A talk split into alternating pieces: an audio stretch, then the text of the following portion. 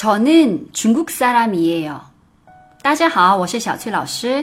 今天我们要学的是我是中国人。 저는 중국 사람이에요. 저는 是我的意思。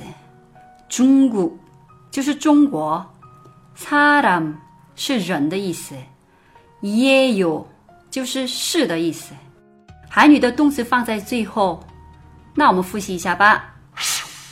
저는 중국 사람이에요. 저는 중국 사람이에요. 节目的最后提醒大家关注我的微信公众号旅游韩语获取更多关于韩国的精华攻略。那我们下一集再见。안녕히 계세요.